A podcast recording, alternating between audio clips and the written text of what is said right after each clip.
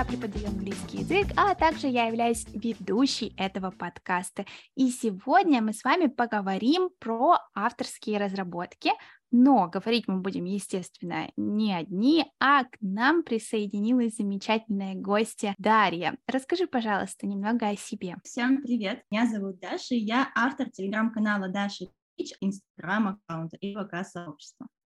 Также я являюсь репетитором по английскому языку для младших и средних школьников и соавтором курса по интерактивным презентациям в PowerPoint. Класс, я очень люблю твой канал, мне очень нравится читать твои посты, смотреть на твои замечательные разработки. И в связи с этим, в общем-то, у нас э, и выбрана такая интригующая тема, актуальная для многих преподавателей. Даша, расскажи, пожалуйста, как вообще ты пришла к созданию своих авторских разработок? Ну, то есть, неужели вот учебника недостаточно? Это очень интересный вопрос, и отчасти я бываю согласна с теми преподавателями, которые очень рьяно утверждают, что в учебнике есть все, что нужно для изучения английского. Но на самом деле, если посмотреть на эту ситуацию с другой немножечко стороны и задуматься над тем, что нам важно найти подход каждому ребенку, сделать процесс изучения английским языком не только полезным, но и интересным. Поэтому многие из нас, в том числе и я, и ты, и все-все-все, создаем работки под какую-то определенную тематику. Например, проходить тот же самый Present Simple маленькому моему ученику Саше будет гораздо увлекательнее, если он увидит на страничках рабочих листов своих любимых героев из игр или мультфильмов. Также я иногда сталкиваюсь с такой проблемой, что в учебнике недостаточно, ну вот хотя бы еще пачки упражнений, чтобы мой ученик точно запомнил ту или иную тему чтобы и я, и он почувствовали тот самый прогресс. В целом я с тобой соглашусь. Я, правда, сейчас работаю со взрослыми в основном, но даже со взрослыми иногда бывает так здорово видеть их реакцию, когда ты когда-то в разговоре услышал о том, что нравится определенный исполнитель, и вот вы разбираете его песни, и это всегда дополнительная большая мотивация, поэтому я соглашусь то, что дополнительные раз разработки, они повышают какую-то мотивацию к изучению, и им становится более интересно изучать английский язык. Особенно детям, потому что так, если это скучный какой-нибудь предмет, где мы делаем все только по учебнику, то тут несложно сказать, что ой, у меня там дела, еще что-нибудь, секция спортивная или рисование. А тут вроде можно и поиграть, и любимый мультик пообсуждать, почему бы и нет. С чего ты вообще начинала? Ты сразу начала делать в PowerPoint или у тебя были какие-то промежуточные шаги к этому? Ну, на самом деле, если честно, то начала я пользоваться программой PowerPoint а, еще в школе, когда я была, наверное, в классе седьмом или восьмом. А, моему младшему брату задали в качестве проекта подготовить огромную презентацию по тому, как важно мыть фрукты, овощи перед тем, как их съесть или приготовить. Кто из моей семьи, ни моя мама, ни мой папа, ни тем более моя бабушка с дедушкой не умели делать презентации вообще никакие. Да и я тогда не блистала какими-то сверхъестественными навыками. Но эта задача легла на мои плечики, как на плечики старшей сестры. Я неделю целую делала этот шедевр.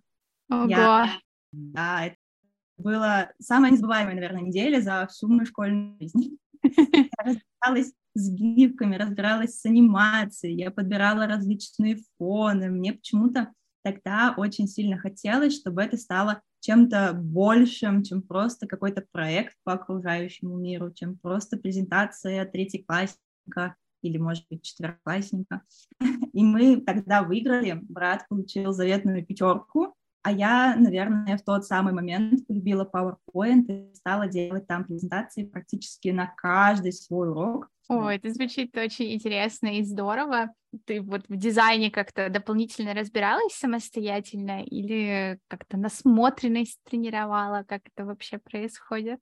Ну, на самом деле, мне, наверное, как такому не очень умному человеку очень важно набивать шишки самостоятельно. Mm-hmm. Я просто обожаю сама все изучать. Я могу целую ночь сидеть над какой-то анимацией, которую я увижу в разработке у другой коллеги, вместо того, чтобы спросить ее, как ты это сделал?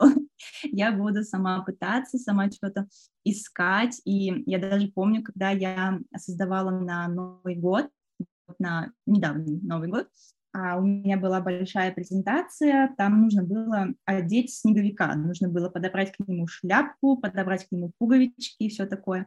И я тогда не знала, как это сделать в PowerPoint. Я где-то точно видела, я уже забыла, где это видела, так делают. Я думаю, ну как же вы это сделали? И, в общем, я целую ночь тогда просидела, смотрела на Ютубе различные видео, как это настраивать, потому что я даже не знала, как это называется. Mm-hmm. Вот.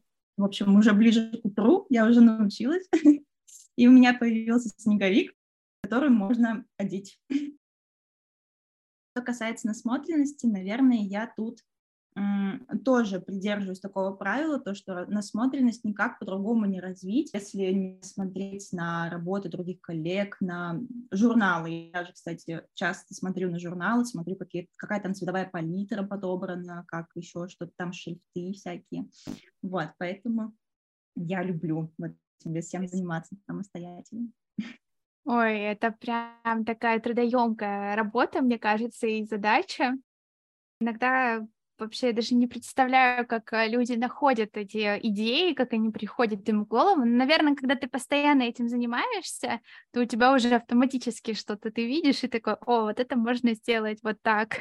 Да, иногда такое бывает. Иногда даже, когда я беру какую-то анимацию, какую-то делаю игру, и я потом записываю, я просто такой человек, который а, не любит вести там заметки в телефоне или там Notion до сих пор никак его не а, использую. У меня есть блокнот. Я иногда делаю какую-то игру с какой-то анимацией, потом думаю, так, а вот можно было бы ее еще использовать в этой теме. Я к себе ее записываю, а потом уже, исходя из того, что я записала в своем блокноте, я уже дальнейшие разработки строю именно на этом. То есть вот это мне очень так хорошо помогает. Я тоже веду блокноты, и я очень люблю всякие такие штуки. Мне кажется, это очень структурирует в голове мысли. У тебя есть э, какая-то система создания? То есть, например, ты больше делаешь, как вот у меня есть вдохновение, и я вот делаю разработку, или все-таки у меня там ученики, мне нужно к ним подготовить. Как это происходит? Первый вариант. У меня иногда бывает такое, что, ну, я с собой заметила, даже если смотреть на статистику моего телеграм-канала, то вот есть месяц, первую, например, неделю или даже, может быть, две недели иногда я выкладываю посты, то есть каждый день у меня пост, там, может быть, даже не один, может быть, два, иногда там три вообще, то есть у меня вдохновение из меня прет, прет, прет. А потом наступает затык на неделю где-то, у меня этот а затык происходит неделю, да, он, наверное, где-то длится, тоже иногда полторы, где один пост в два дня, в три дня, может быть. И то же самое с разработками. Тоже у меня бывает такое, что я могу за день создать три или четыре разработки. На следующий день просто лежать тюленчиком, и все, мне больше ничего не надо, я не хочу никого видеть, и уж ничего делать тем более. А вот ты говоришь, что там 3-4 разработки в день. Это же вообще много получается. Как это? Сколько у тебя времени занимает? А на самом деле нет, на самом деле немного. Это то же самое, что, ну вот, например, если кто-то умеет готовить, то в mm-hmm. принципе его не смутит то, что он сможет за сегодня приготовить там суп, салат и второе. Это, в принципе, то же самое, что и с разработкой. Если я умею делать их в PowerPoint, то я могу сделать там 3-4 за день, это, ну, нормально. Но я, естественно, говорю не про какие-то там большие проекты огромные, а так, ну, презентацию на один, полтора, может быть, урока, чтобы там на домашку еще время оставить. Поэтому где-то вот так вот. Ну, то же самое зависит от вдохновения, потому что вот, например, сегодня я не делала ничего. Прошло сегодня с утра два урока, я сходила погуляла с собакой, и я лежала, отдыхала, я смотрела сериал. и все. А вчера я сделала две презентации, и поэтому mm-hmm. тут да, зависит от того, как у меня самочувствие, как у меня настроение, есть ли у меня какие-то дела еще дополнительные. А как ты темы выбираешь? Тоже вот по вдохновению получается? Или все-таки есть такое, что вот есть актуальная какая-то игра там или мультфильм или еще что-то, и ты так думаешь, так, это подойдет моему ученику там, или это подойдет для того, чтобы продавать, например, будет очень востребованным. Есть э, какой-то такой момент, или тоже вот увидела где-то, буду делать, мне нравится. Про, не знаю, Brawl Stars, люблю всей душой, что-то в этом роде. Но на самом деле вот тут вот уже тоже, смотря как, потому что если, например, помню, наверное, год назад вышел мультфильм The Sea Beast, как морское чудище вроде бы, чудовище называлось, mm-hmm. в общем, про большого такого красного монстра. И он мне так сильно понравился, мы его смотрели вместе с молодым человеком, смотрели еще у меня некоторые ученики, я подумала, блин, будет так классно сделать по нему workbook, всем понравится, все такое. И я по нему сделала workbook, никто его не купил, никому это было неинтересно. Но а потом, то есть тут зависит от того, понравится мне саму как бы эта тема или нет, потому что, вот, например, мне тема понравилась про мультик, да, вот эту, но я тогда немножечко не подрасчитала, то есть мультик был, если его смотреть полностью на английском, такой более-менее сложный, а задание я сделала, наверное, слишком легкие для него. И, в общем, mm. вот, наверное, немножечко меня не сыграло на этом. Но а так я всегда стараюсь делать воркбуке по каким-то фильмам. То есть вот новый фильм вышел по Барби, например. Как только выйдет какой-нибудь фильм, мультик, такой привлечет мое внимание, желание у меня проснется, то я стараюсь по нему сделать. А что касается презентаций, я их обычно делаю под желание, наверное, под программу моих учеников. То есть если mm-hmm. мне придет какая-то мысль интересная, то что вот тема там, ну, с предлогами места, можно ее обыграть вот так вот. Но я понимаю, что у моего ученика эта тема будет, наверное, через недельку, через две. То есть я достаю блокнот свой и опять туда записываю, пишу там, Даша, сделай вот эту вот презентацию, вот эту анимацию туда засунь. Ну да, я понимаю то, о чем ты говоришь. Я стараюсь тоже, когда делаю какие-то разработки, больше ориентироваться на интересы учеников, на какие-то тренды. Тем более, что когда э, это что-то трендовое, вот прямо сейчас вышло и все обсуждают, это можно взять не один раз, потому что у тебя ученик этим увлекается, а можно прям несколько раз брать с разными учениками и даже с разными уровнями на самом деле можно адаптировать там плюс-минус где-то посложнее, где-то полегче. Тогда получается, что ты вроде как и не зря сделал эту разработку, ты ее отработал, скажем так. А если мы говорим вот, кстати, про фильмы, про сериалы различные, как ты определяешь по уровню? Это, мне кажется, такой актуальный вопрос. Многие часто интересуются, как можно взять. Все равно все фильмы, они же рассчитаны на носителя, правильно? Как вот можно это понять? кому применить? Ну, на самом деле, если мне вот, например, очень сильно нравится сериал Эвердейл, он специфический, то есть там есть лексика прям, ну, так один, наверное, даже, есть такие, ну, в общем, 18 плюс, есть там слова, и вряд возьмешь этот сериал с э, маленькими детьми, даже если с подростками кому-то очень сильно там нравится данный сериал, ну, вряд ли. Но мы не говорим здесь о том, чтобы брать а, в основу разработки весь полностью этот сериал. Мы можем взять какую-то серию, ну, заранее ее, естественно, отсмотреть, понять, какие там подводные камни есть, которые нашему ученику желательно не смотреть на занятии Возможно, он их уже посмотрел, возможно, он это все знает, то есть мы это тоже держим в голове, но а, все-таки на урок мы должны как бы вот всего этого отгородить, потому что ну, мы же преподаватели и все такое. Да, да. А вот что касается лексики, на самом деле очень такой интересный вопрос. Бывают такие слова, которые я даже сама не знаю. Я смотрю этот сериал, думаю, ну что это такое? Ну как это оказалось здесь? потом смотрю там через список синонимов, через словарики, а там какое-нибудь вообще простое слово. Почему нельзя было использовать вот это вот? И поэтому, если говорить о создании какого-то воркбука по фильму, например, по даже отрывку сериала, отрывку фильма, мультика, в котором попадается какое-то вот такое вот сложное слово, которое, ну, скорее всего, ученики не знают, то, наверное, нужно давать либо в начале, либо в середине, либо в качестве какого-то дополнительного задания такой а, небольшой вокабуляр, то есть, например, задание на мэтчинг, то есть там это слово сложное, страшное, некрасивое, и какое-нибудь определение, какой-нибудь синоним. И уже как бы это слово в контексте будет возникать такая ассоциация в голове, то, что, а, ну вот есть какое-то легкое слово, вот лучше я запомню его. И поэтому, да, нужно проработать прям детально а, вот это вот упражнение, в котором может встретиться такое страшное слово. Ну а если это слово все-таки никак не объяснить, у меня тоже было такое, что слишком уже все серьезно, то я просто пропускала этот отрывочек, то есть, например, это слово там встречается на двух минутах 30 секундах, то мы просто смотрим на 2 минуты 29 секунд, и там смысл, в принципе, не теряется особо. И вот, то есть вот так вот, есть несколько прям вариантов. То есть, в принципе, можно адаптировать, смотреть, что как. Да, да, да, конечно, потому что не бывает такого сериала, такого фильма, который и мы, наши ученики, посмотрим прям на одном дыхании, все поймем и прям расслабимся, и все, и все будет хорошо. Не бывает такого. Мы же потому что учимся, даже преподаватели все время учатся, все время сдают какие-то экзамены, все время совершенствуются, все время что-то там читают. И поэтому это нормально. Это нормально, что мы что-то не знаем, потому что мы учимся.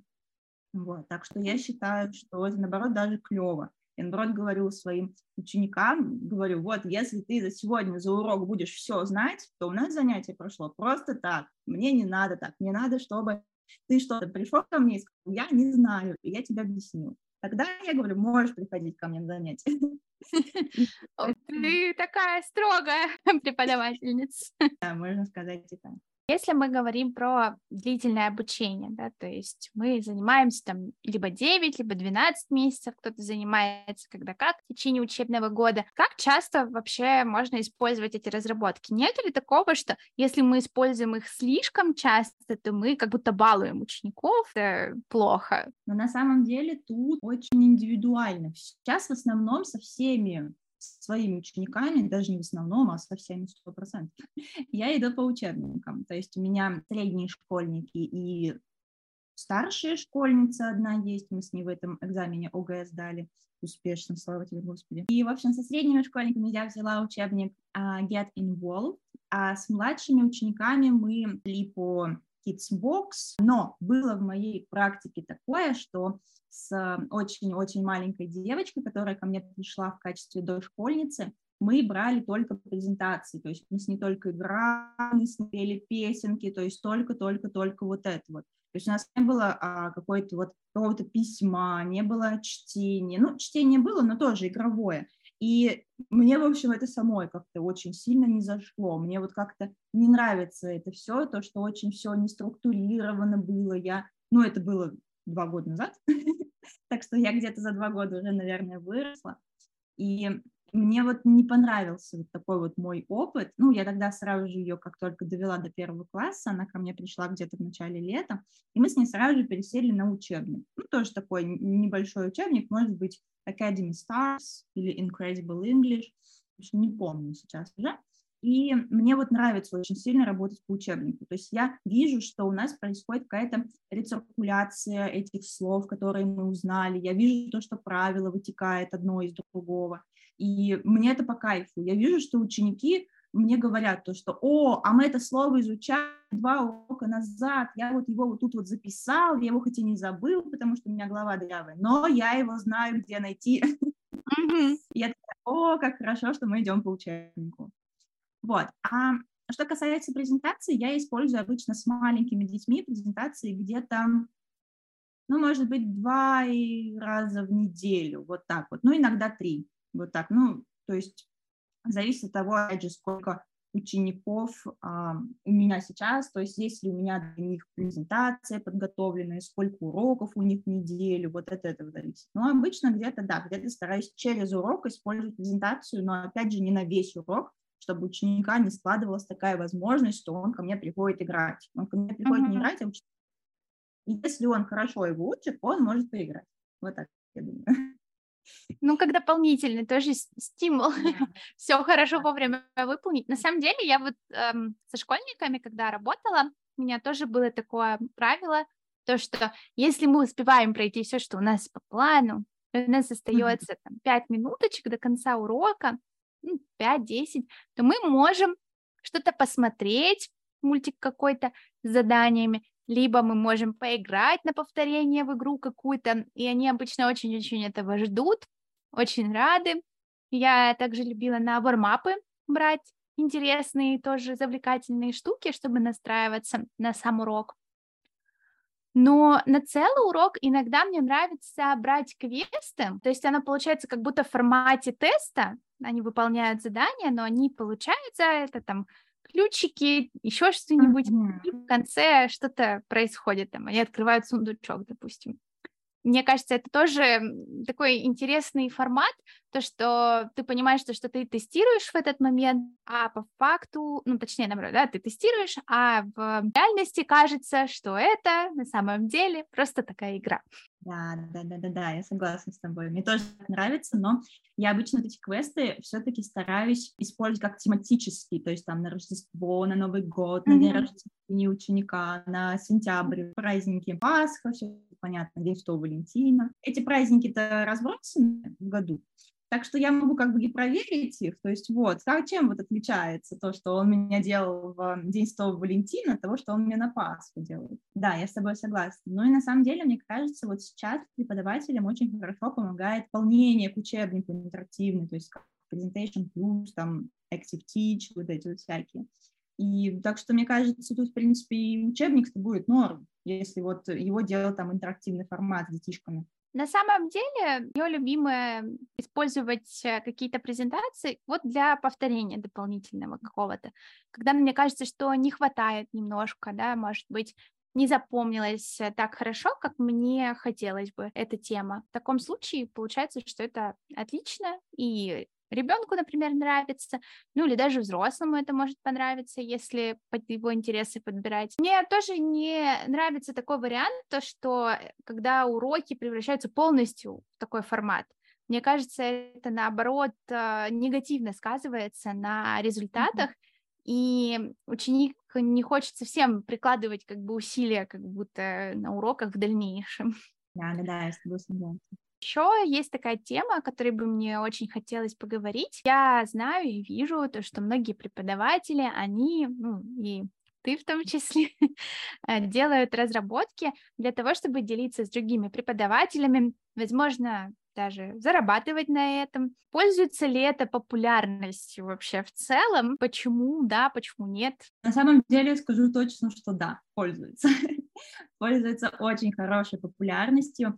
И, а, наверное, если мы тут говорим про авторов, то есть почему это пользуется популярностью у авторов и создателей этого всего, то, наверное, здесь все-таки главенствующую роль можно отнести к своеобразному пассивному доходу. То есть если я что-то создала для своих учеников дополнительно, то я могу этим поделиться за какую-то символическую плату в размере, например, чашечки кофе. А, и коллеги мои тоже могут этим воспользоваться. То есть это, так скажем, teachers support teachers. У коллег-покупателей это может выражаться в поддержке, наверное, коллег, ну и, конечно же, в заботе о своих учениках, э, чтобы им, опять же, было не только полезно изучать английский, но и интересно. Что касается меня, наверное, я, скорее всего, миксую. Чаще всего бывает так, что мне нравится какой-то материал у моих коллег, но я, возможно, не буду использовать его именно сейчас со своими учениками. Может быть, я возьму его там через месяц или через два месяца, может быть, даже через полгода. Самое главное, что я точно знаю, что мы дорастем когда-нибудь до этого, потому что я сейчас занимаюсь больше с младшими школьниками. Но материал я могу купить сейчас, чтобы, во-первых, потом просто не забыть о том, что вот где-то это было, если мне это правда очень сильно понравится. Ну и, во-вторых, я могу купить его просто потому, что я знаю автора, я знаю эту девушку, ну, чаще всего девушку, и мне она нравится, мне нравится, как она работает, может быть, она только начала продавать разработки свои, в общем, мне очень хочется поддержать этого человека, я знаю, что я это могу сделать сейчас, поэтому почему бы и просто не поддержать. Мне кажется, да, мне кажется, это очень хорошей популярностью пользуется. Ну, по крайней мере, я обожаю свои разработки авторские, они мне очень хорошо окупаются. Очень хорошо такая у меня есть материальная сторона. Мне очень нравится это. Я могу сказать то, что я периодически покупаю тоже материалы. У меня вообще изначально было такое, то, что я думала, мне не нужно покупать это все, я все сделаю сама. Мне и самой нормально, я все умею. Но потом я, когда готовилась к каждому уроку по два часа, я поняла то, что, наверное, это не самая лучшая моя идея, и что иногда проще и быстрее купить эту разработку и отдохнуть. Я как-то высвободила из себя прям много часов, но иногда мне тоже бывает вдохновение, я могу сесть, что-нибудь сделать, получить от этого удовольствие. То есть мне важно, чтобы это было не просто, что как моя основная работа, что мне надо это сделать, а что это дополнительное творческое отдушина, в которой я могу покреативить, что-то там придумать интересное. А вот у меня, кстати говоря, вопрос. Прости, что я тебя перебью. Да-да-да. А, я вот очень, ну не очень, иногда слышу то, что учителя тратят около двух-трех часов на подготовку каждого урока. И у меня вопрос, а что вы делаете? Это в миру готовите так долго или где? У меня такое было, когда я начала работать на AdVibe. А, мне нравится AdVibe в целом. Я очень люблю этот формат, и особенно для взрослых мне супер подходит. Он интерактивный, классный. И э, я полностью готовила, переносила туда урок с учебника. Это занимает достаточно много времени, а потом в какой-то момент я уже увлекалась, и мне становилось интересно. И я начинала искать новые какие-то классные материалы, которые можно добавить в домашку, которые можно разнообразить сам урок. Mm-hmm. И потом начиналось то, что, а вот, а это классно бы сделать на Дженни или еще чем дополнительно, чтобы получилось супер интерактивно и замечательно. Ну, и, в общем, она, знаешь, как одно за другое цепляется, и ты начинаешь mm-hmm. просто этот круговорот какой-то делать. Но э, сейчас я так не делаю. Больше я просто в какой-то момент э, поймала себя на мысли, то, что э, так не, не, не должно быть. И mm-hmm. Мне стало помогать то, что, во-первых, я купила несколько перенесенных материалов, а, уже готовых на платформе, и это мне уже сэкономило много времени. И как раз-таки с тех пор я стала покупать э, другие какие-то разработки у коллег, потому что мне, правда, нравится что-то создавать, но это не должно превращаться вот в такую обязаловку какую-то, как мне кажется. Классно. Я потому что всегда, когда... Ну, я никого никогда не осуждаю, просто мне интересно. Я очень такой uh, curious person. Пишут все то, что так долго готовятся к уроку, а у меня вот, э, не дай бог, конечно, послушают мои ученики или кто-нибудь там еще, но я к уроку готовлюсь вот ровно 10 минут. Все, я больше время тратить не хочу. Вот у меня, мне платят за час, но я вот час и плюс 10 минут отработаю. Все, больше меня вы не увидите. А презентации, да, на презентации, мне кажется, я создаю сейчас в основном для себя, наверное. Просто вот чтобы мне облегчить, наверное, мой какой-то урок. То есть вот мы проходим тему там множественные числа. И я знаю, что в учебнике мне нужно будет очень много разговаривать. И я понимаю, что, в принципе, я могу это все сделать в игровой форме с помощью там презентации какой-нибудь интерактивной. Я делаю эту презентацию просто, чтобы не болтать слишком много на уроке. Я не люблю много болтать на уроке. И поэтому, наверное, я сейчас делаю такие презентации больше для себя, чтобы как бы облегчить. Ну и чтобы ученику, конечно, тоже было интересно. Ну и, конечно, можно продать еще это потом. Вообще будет супер. Ну да, идеальная комбо.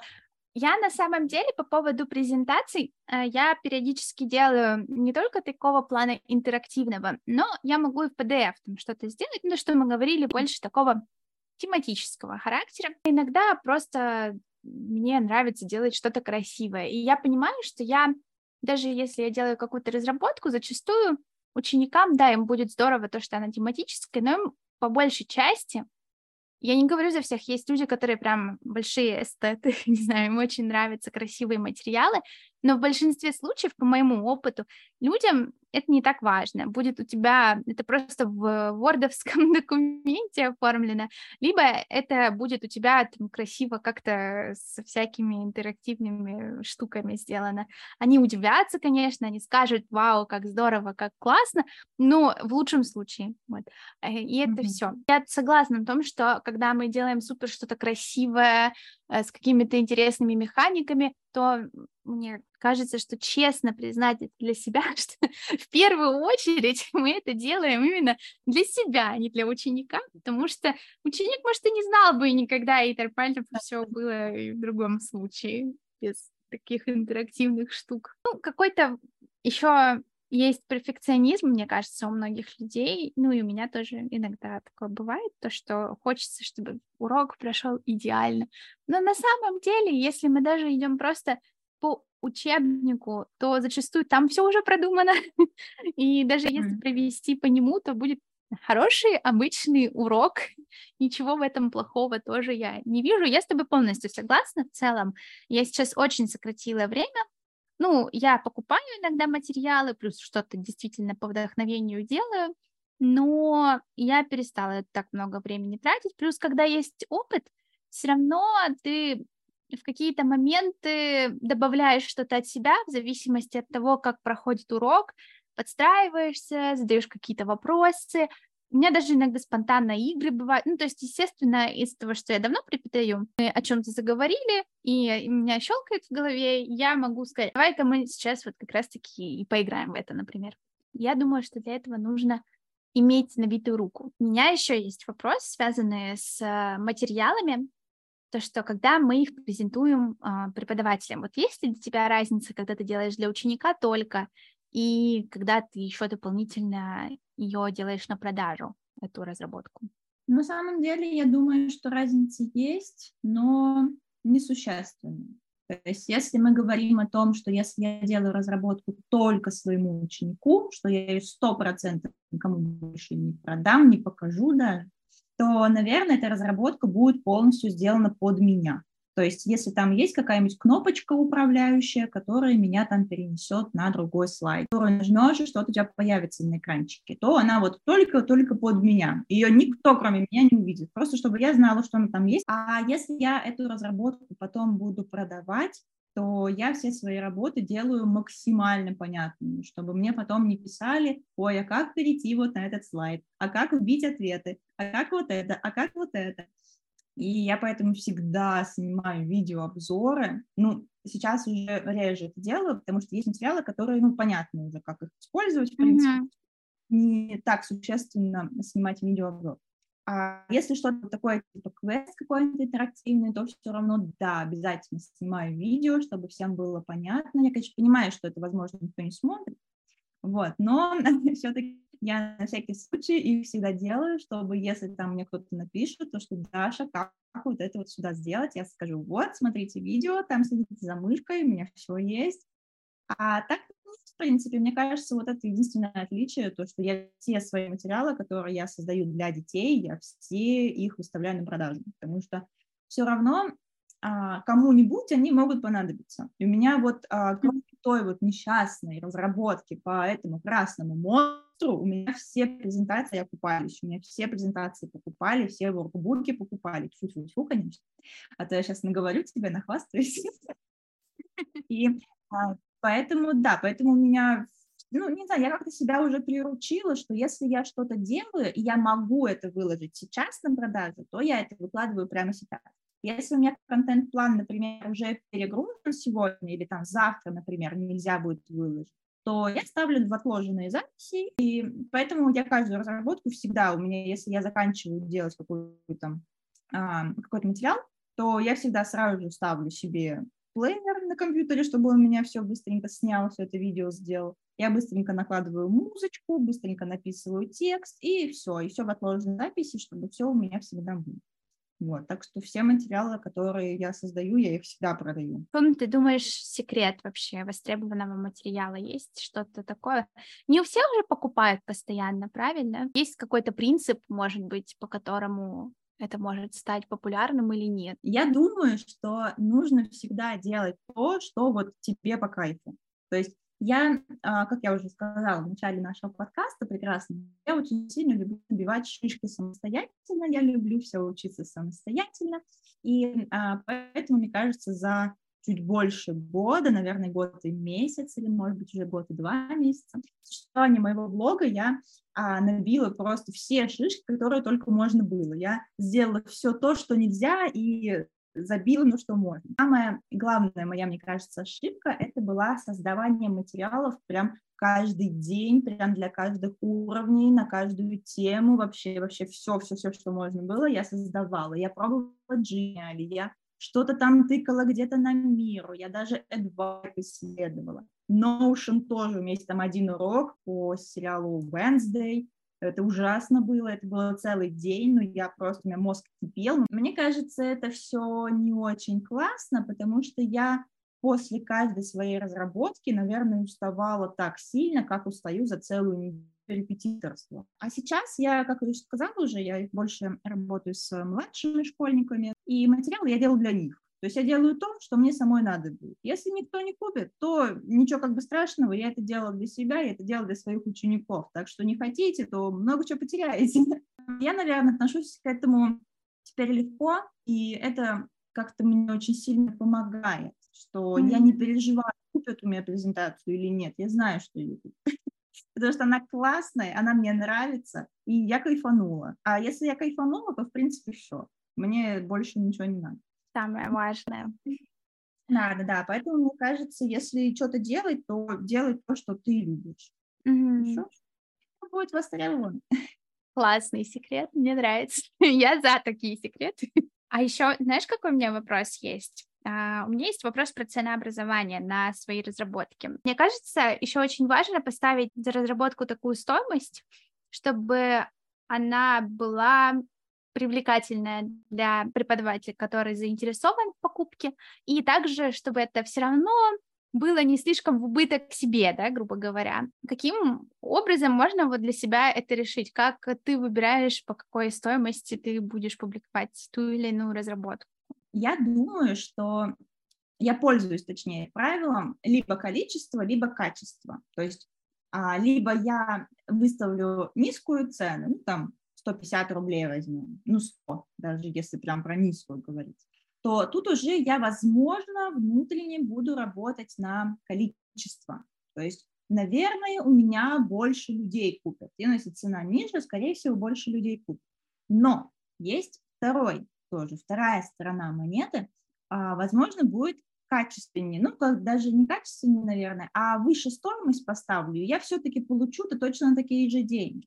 И поэтому тут, наверное, каждый выбирает все-таки для себя. Я сейчас делаю так, то, что если какая-то презентация прям большая, прям она мне нравится, и вот, ну, вообще супер, там, квест какой-нибудь, история какая-то загадочная, то я могу поставить там 250 рублей, допустим. То есть это, если говорить про рынок, это, ну, норм. 250 рублей за разработку, при условии то, что есть учителя, которые за свой урок там, берут 500 рублей, даже меньше кто-то берет. То есть для него это норм. То есть 250 рублей, все в принципе понятно. А если, например, мы говорим про какую-то маленькую разработку, ну, там, может быть, упражнение 3 я в нее засуну, таких самых базовых, то можно, в принципе, и за 150 выставить. Но тут уже, опять, я говорю, я работаю на количество. То есть если я выставляю что-то за 150, Значит, это что-то такое легкое, и я надеюсь, что это понравится большему количеству людей.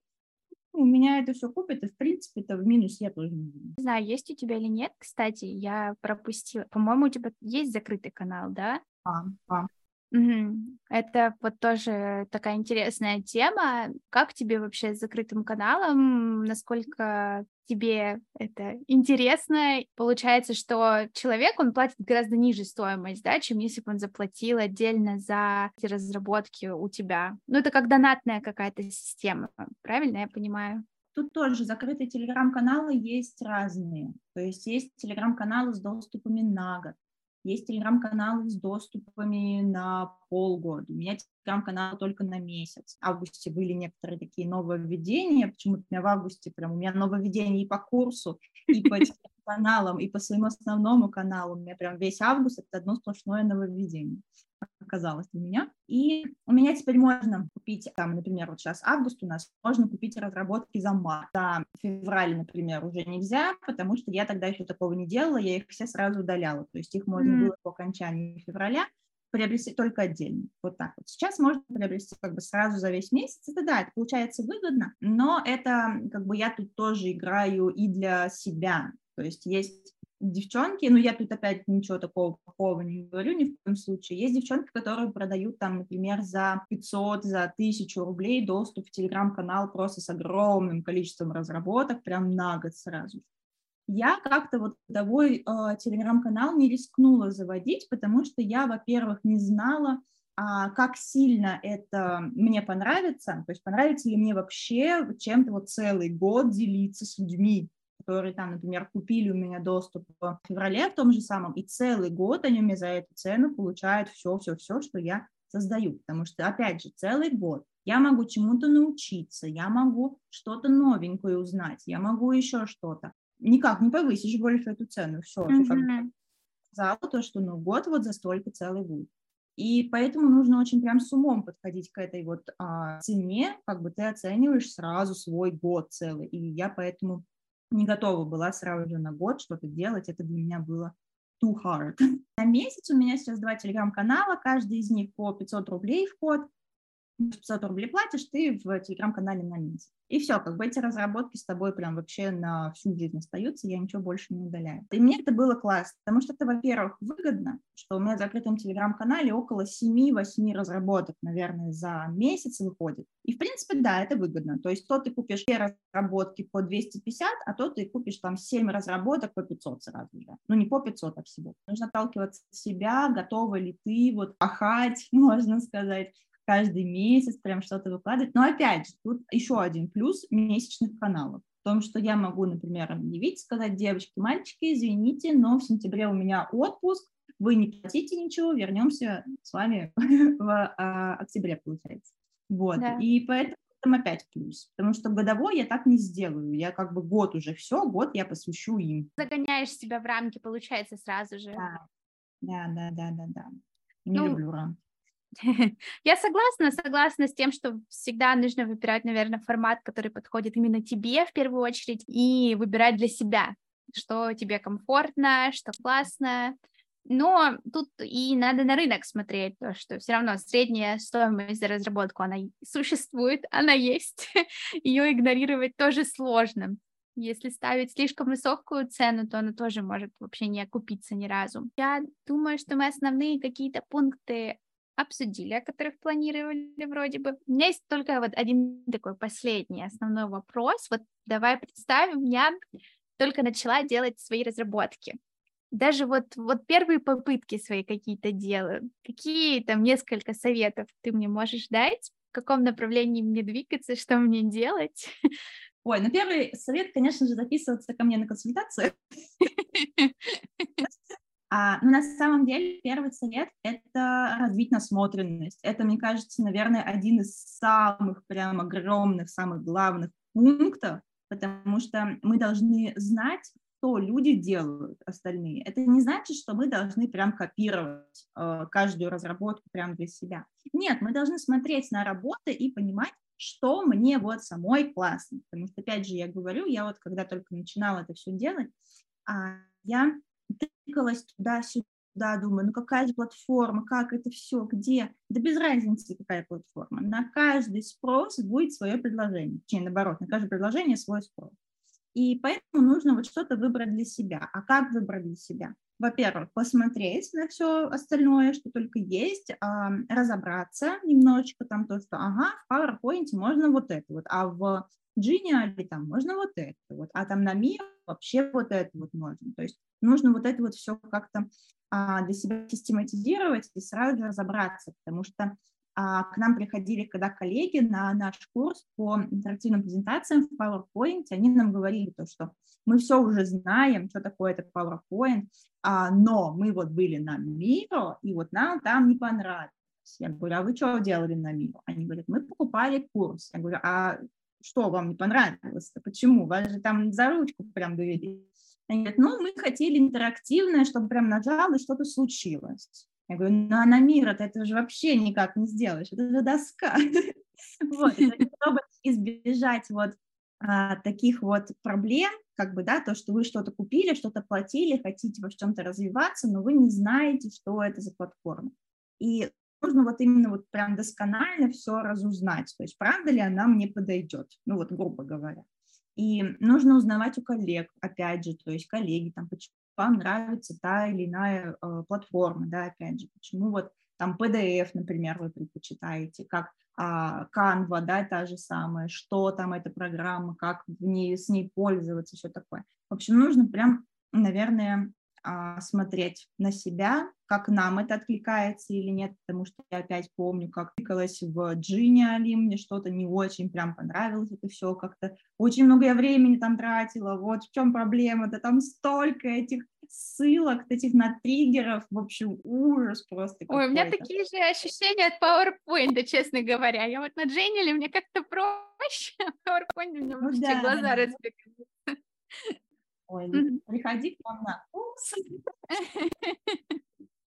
Но я говорю, это для каждого прям свое, потому что а, я вот, например, я даже вот не знаю, почему я Джинни или ты забросила, потому что у меня вроде бы получалось даже, я даже хотела на курс записаться, но потом что-то как-то у меня закружилось, завертелось, я подумала, ну, фиг с ней, потом когда-нибудь. Так что да, надо что-нибудь для себя прям выбрать одно и уже с этим работать. Угу. Я думаю, что это классный совет и очень правильно. Мне вообще понравился посыл нашего подкаста сегодня о том, что нужно выбирать всегда себя, то, что нравится, э, чем нравится заниматься, на какой платформе, по какой теме, а там уже все будет понятно и что-то да получится обязательно. Спасибо тебе большое за то, что ты пришла на подкаст. Было очень здорово и классно с тобой пообщаться. И желаю, конечно, успехов дальнейших в твоем творчестве. Спасибо. Тебе спасибо большое, Лиза. Я тоже а, желаю тебе успехов в твоих подкастах, чтобы их слушали все, просто шли на прогулку, включали Лизу. Шли домой, тоже включали Лизу. В общем, мне очень сильно понравилось атмосфера этого подкаста, то больше это был не как интервью, типа, а как больше такая дружеская беседа. Поэтому спасибо тебе большое за атмосферу, за подкаст, за приглашение, за все такое. О, спасибо. спасибо. И спасибо, конечно же, слушателям, что вы прям дослушали нас до конца. И услышимся с вами на следующей неделе.